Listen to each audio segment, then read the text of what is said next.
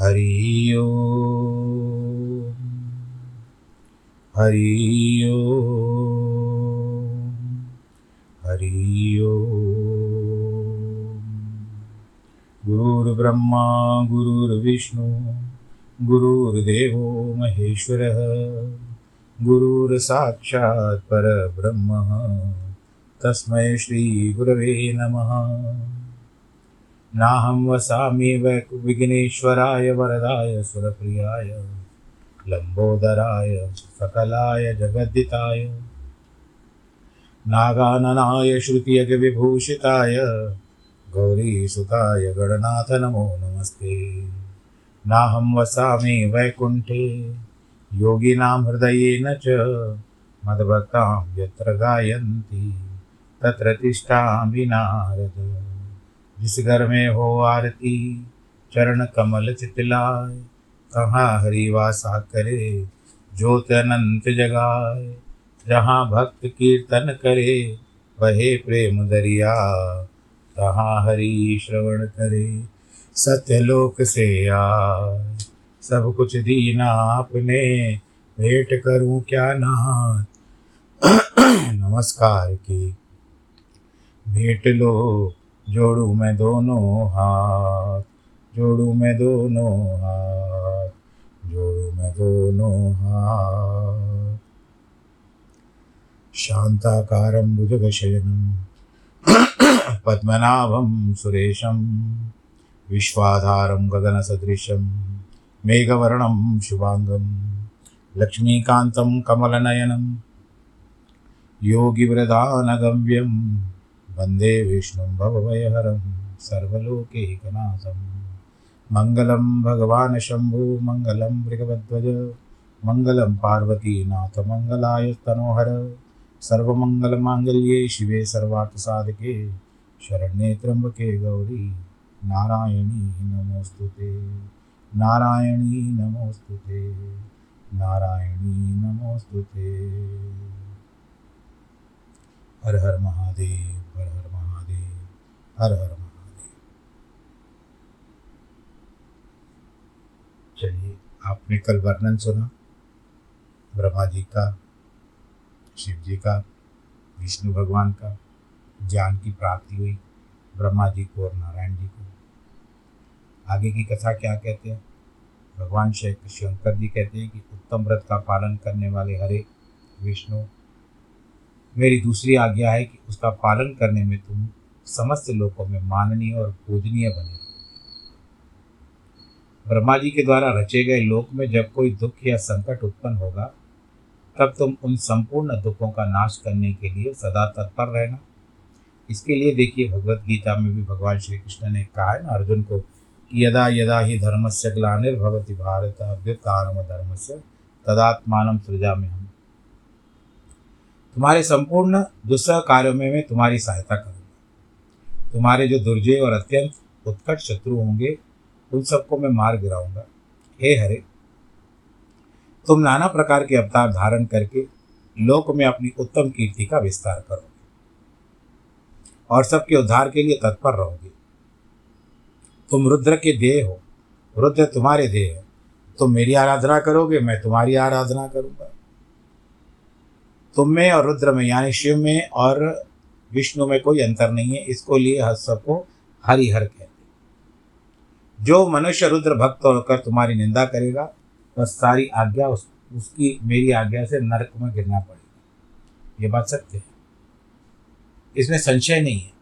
तुम उस लोक में मनुष्य के लिए विशेषतः भोग और मोक्ष प्रदान करने वाले भक्तों के देह और पूजन करने योग्य प्राणियों का निग्रह और अनुग्रह करो। ऐसा कहकर भगवान शिव ने मेरा हाथ पकड़ लिया। विष्णु को सौंप कर उनसे कहा कि ब्रह्मा जी कह रहे हैं, नारद जी, तुम संकट के समय सदा इनकी सहायता करने में रह, करते रहना। सबके अध्यक्ष होकर सभी को भोग और मोक्ष प्रदान करना तथा सर्वदा समस्त कामनाओं का साधक एवं सर्वश्रेष्ठ बने रहना। जो तुम्हारी शरण आ गया, वह निश्चय मेरी शरण में आ जाएगा। जो मुझमें और तुझ में अंतर समझेगा, उसको नरक जाना पड़ेगा। ब्रह्मा जी कहते हैं, नारद, भगवान शिव का वचन सुनकर मेरे साथ भगवान विष्णु ने सबको वश करने वाले विश्वनाथ को प्रणाम करके मंद स्वर में कहा, करुणा सिंधु जगन्नाथ शंकर, मेरी बात सुनिए। मैं आपकी आज्ञा के अधीन रहकर यह सब कुछ करूँगा। जो मेरा भक्त होकर आपकी निंदा करेगा, उसे आप निश्चय नरकवास प्रदान करें। तथा जो आपका भक्त होकर मुझे अत्यंत प्रिय हो, वह ऐसा जानता है हम दोनों मिलकर के उसको मोक्ष देंगे। श्रीहरि का कथन सुनकर दुख हारी हर ने हरे इस बात का अनुमोदन किया हर ने इसका बात का अनुमोदन किया, नाना प्रकार के धर्मों का उपदेश देकर हम दोनों के हित की इच्छा से हमें अनेक प्रकार के वरदान दे दिए। इसके बाद भक्तवत्सल भगवान शंभु कृपापूर्वक हमारी ओर देखकर हम दोनों के देखते देखते सहसा अंतर ध्यान हो तभी से इस लोक में लिंग पूजा का विधान चालू हुआ है। लिंग में प्रतिष्ठित भगवान शिव है, भोग और मोक्ष देने वाले हैं। शिवलिंग की जो वेदी या अर्घा है, वह महादेवी का रूप है। वह लिंग अक्षत, साक्षात महेश्वर है। लय का अधिष्ठान होने के कारण भगवान शिव को लिंग कहा गया है। क्योंकि लय, उसी में निखिल जगत का लय होता है। हे महामुने, जो शिवलिंग के समीप कोई कार्य करता है, उसके पुण्य फल का वर्णन की शक्ति ही बिल्कुल कहने के पार है। शिव पूजा किस तरह से करनी चाहिए? भगवान शंकर की आराधना करनी चाहिए। यद्यपि देखो, पूजा पूजा करते हैं तो हम रुद्राभिषेक इत्यादि करते हैं, भगवान शंकर जी की पूजा करते हैं। तो उसमें हम रुद्राभिषेक के समय में शिवलिंग की पूजा करते हैं। शिवलिंग एक पार्थिव भी होता है, मिट्टी के बने भी रहते हैं और कई दुकानदार मार्बल के भी देते हैं। काले शिवलिंग भी होते हैं, कई दुकानों में रहती है। और उसके पश्चात उनके ऊपर जिस तरह से ना नाग रहता है और जलहरी रहती है, वो अर्घा जल जहाँ से गिरता है, शक्ति है ना, संभाल करके बैठी है तो यहाँ पर बात जो आती है, उन भगवान शंकर जी की पूजा और एक नर्मदेश्वर लिंग भी आता है।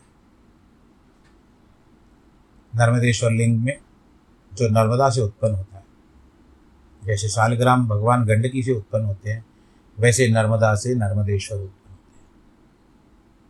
और आकार में रहते हैं गोलाकार में रहते जिस तरह से शिवलिंग देखे जाते हैं उस प्रकार के रहते हैं। उसकी प्रतिष्ठा कर, उसको प्रतिष्ठा करके पूजा करते हैं पूजा करके उसका रुद्राभिषेक करना चाहिए। भगवान को जो इच्छाएँ रहती है जिस तरह से भगवान जी का अभिषेक कई प्रकार से होता है। भगवान को घी से भी करते हैं भगवान को ना शहद शहद से भी करते हैं। भगवान को बासमती चावल से भी करते हैं क्योंकि ऐसा कहा जाता है कि बासमती का अंग, अंग जो होता है बीज जो कण होता है वो टूटा हुआ नहीं रहता है। बाकी जो चावल रहते हैं सामान्य अब मैं हम तो गिनते नहीं है अक्षत तो चढ़ा देते हैं। तो जो जिसकी क्षति ना हो अक्षत यानी चावल। ये बात आती है। शहद की अलग से होती है। गन्ने के रसी होती है। आप जिस प्रकार से करना चाहो, अपना पंडित जो भी होगा, आप रुद्राभिषेक करवा देगा।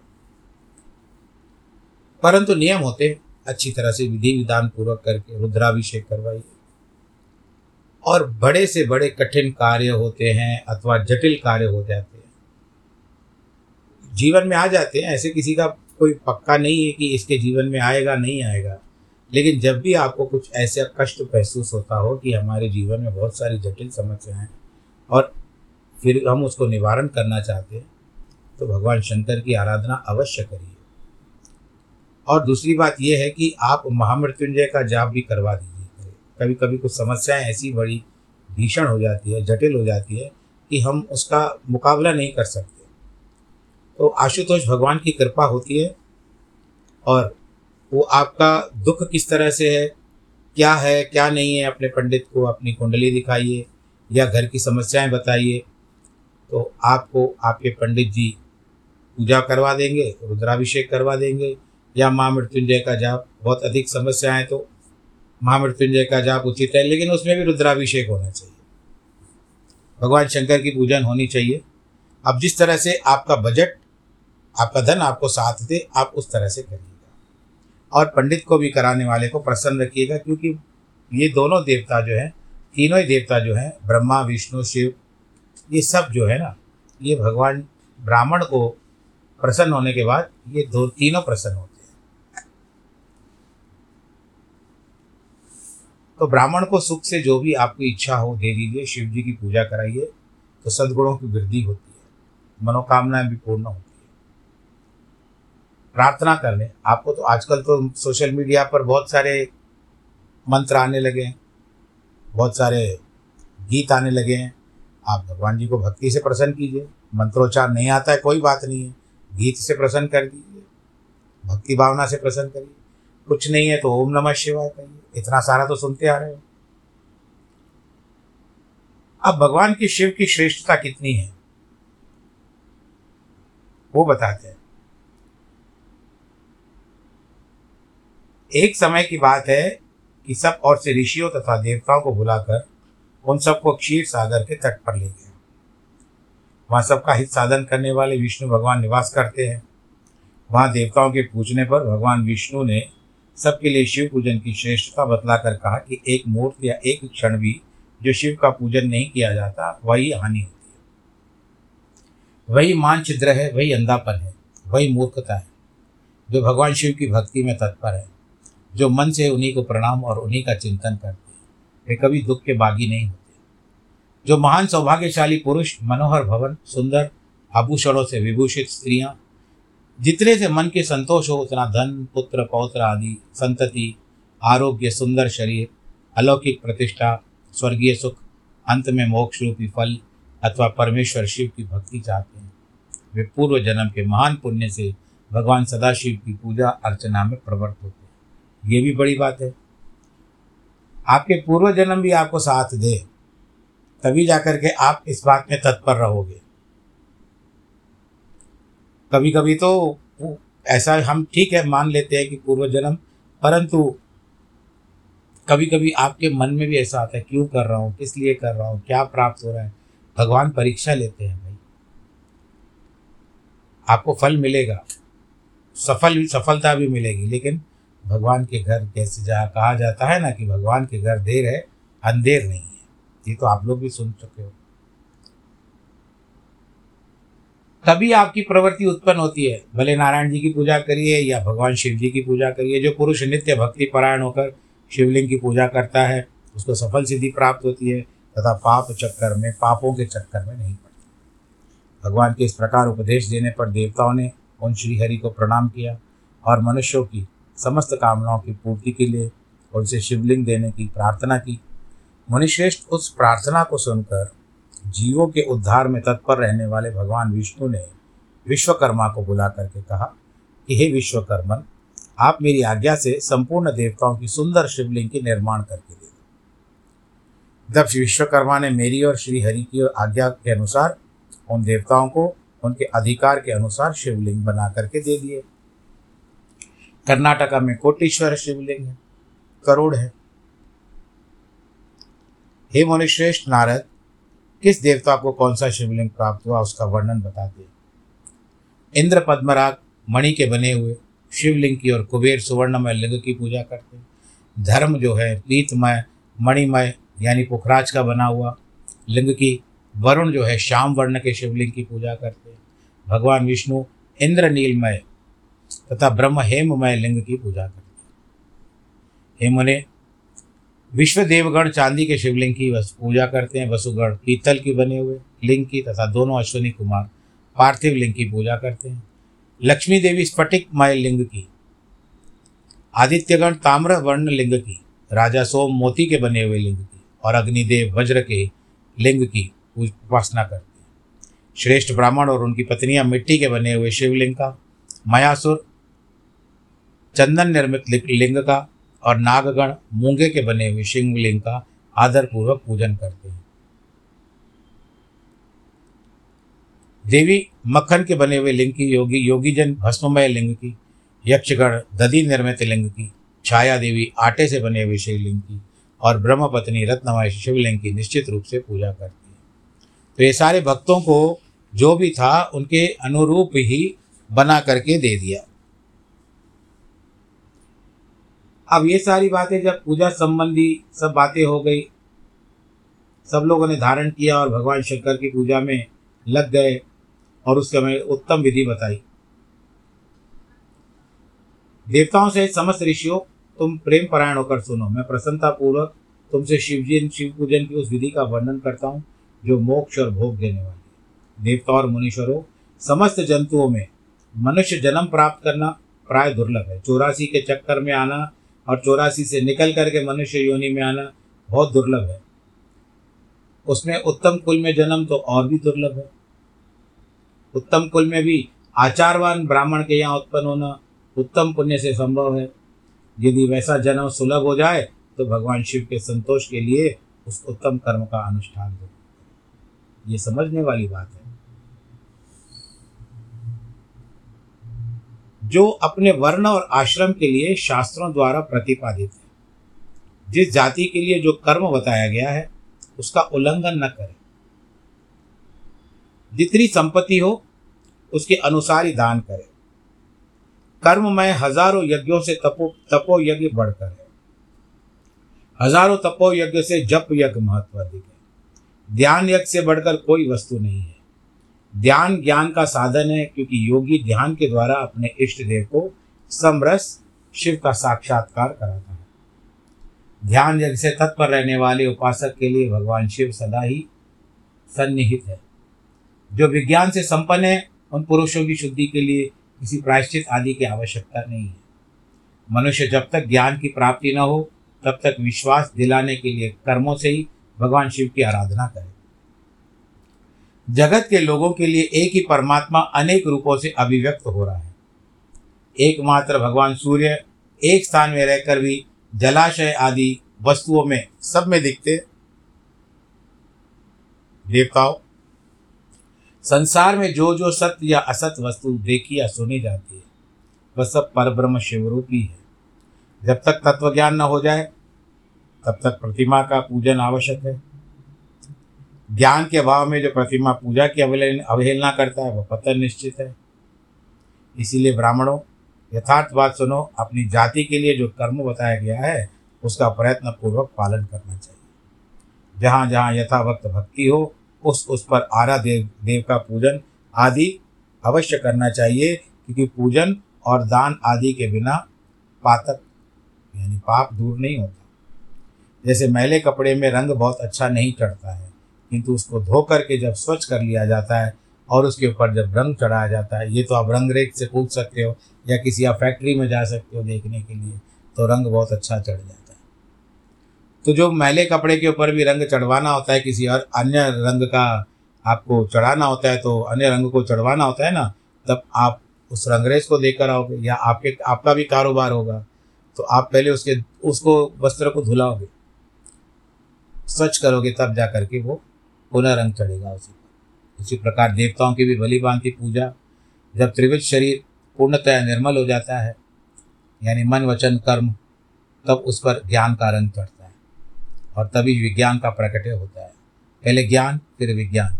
अब जैसे आड़े बड़े बड़े वैज्ञानिक हैं, इन्होंने पहले ज्ञान अर्जित किया तब जाकर के विद्वा, विज्ञान की बात उनके बुद्धि में आई। तब भेदभाव की निवृत्ति हो जाती है। भेद की संपूर्णतया निवृत्त हो जाने पर द्वंद्व दुख दूर हो जाते हैं। द्वंद्व दुख से रहित पुरुष शिवरूप हो जाता है। मनुष्य जब तक ग्रस्त आश्रम में रहे, तब तक पाँचों देवों की श्रेष्ठ भगवान शंकर की प्रतिमा उत्तम प्रेम के साथ पूजन करें। पाँच देव कौन से कौन से हैं? ये मनुष्य जीवन के लिए बताया गया पाँच देव हैं। पहले तो भगवान शिव जी, फिर माता, दुर्गा माता के लिए बताया गया है। गणेश जी के लिए बताया गया है, सूर्य के लिए बताया गया है और विष्णु भगवान के लिए बताया गया तो ये पाँच देवता हैं मुख्य, और शिव जी की पूजा बताई गई है। निरंतर आराधना करने से भी कभी कभी फल की प्राप्ति होती है। देखो, मन तो सब स्वच्छ होगा ही नहीं, कुछ ना कुछ चलता रहेगा। इसके लिए सबका एकमात्र मूल भगवान शंकर, भगवान जी की पूजन है। अतः जो संपूर्ण मनोवांछित फलों को पाना चाहता है, वह अपने अभिष्ट सिद्धि के लिए भगवान शंकर की आराधना करे। आज किसी कार्य के लिए मुझे जाना है तो मैं आज कथा के प्रसंग को पूरा करता हूँ और ईश्वर, भगवान भोलेनाथ से कहता हूँ कि आप सब इच्छा करूँगा कि भगवान जी आपकी सबकी मनोकामना अवश्य पूरी करें। जिनके वैवाहिक वर्षगांठ वैवाहिक वर्षगांठ जन्मदिन है, उनको बहुत बहुत बधाई। आप सुखी रहें नमो नारायण।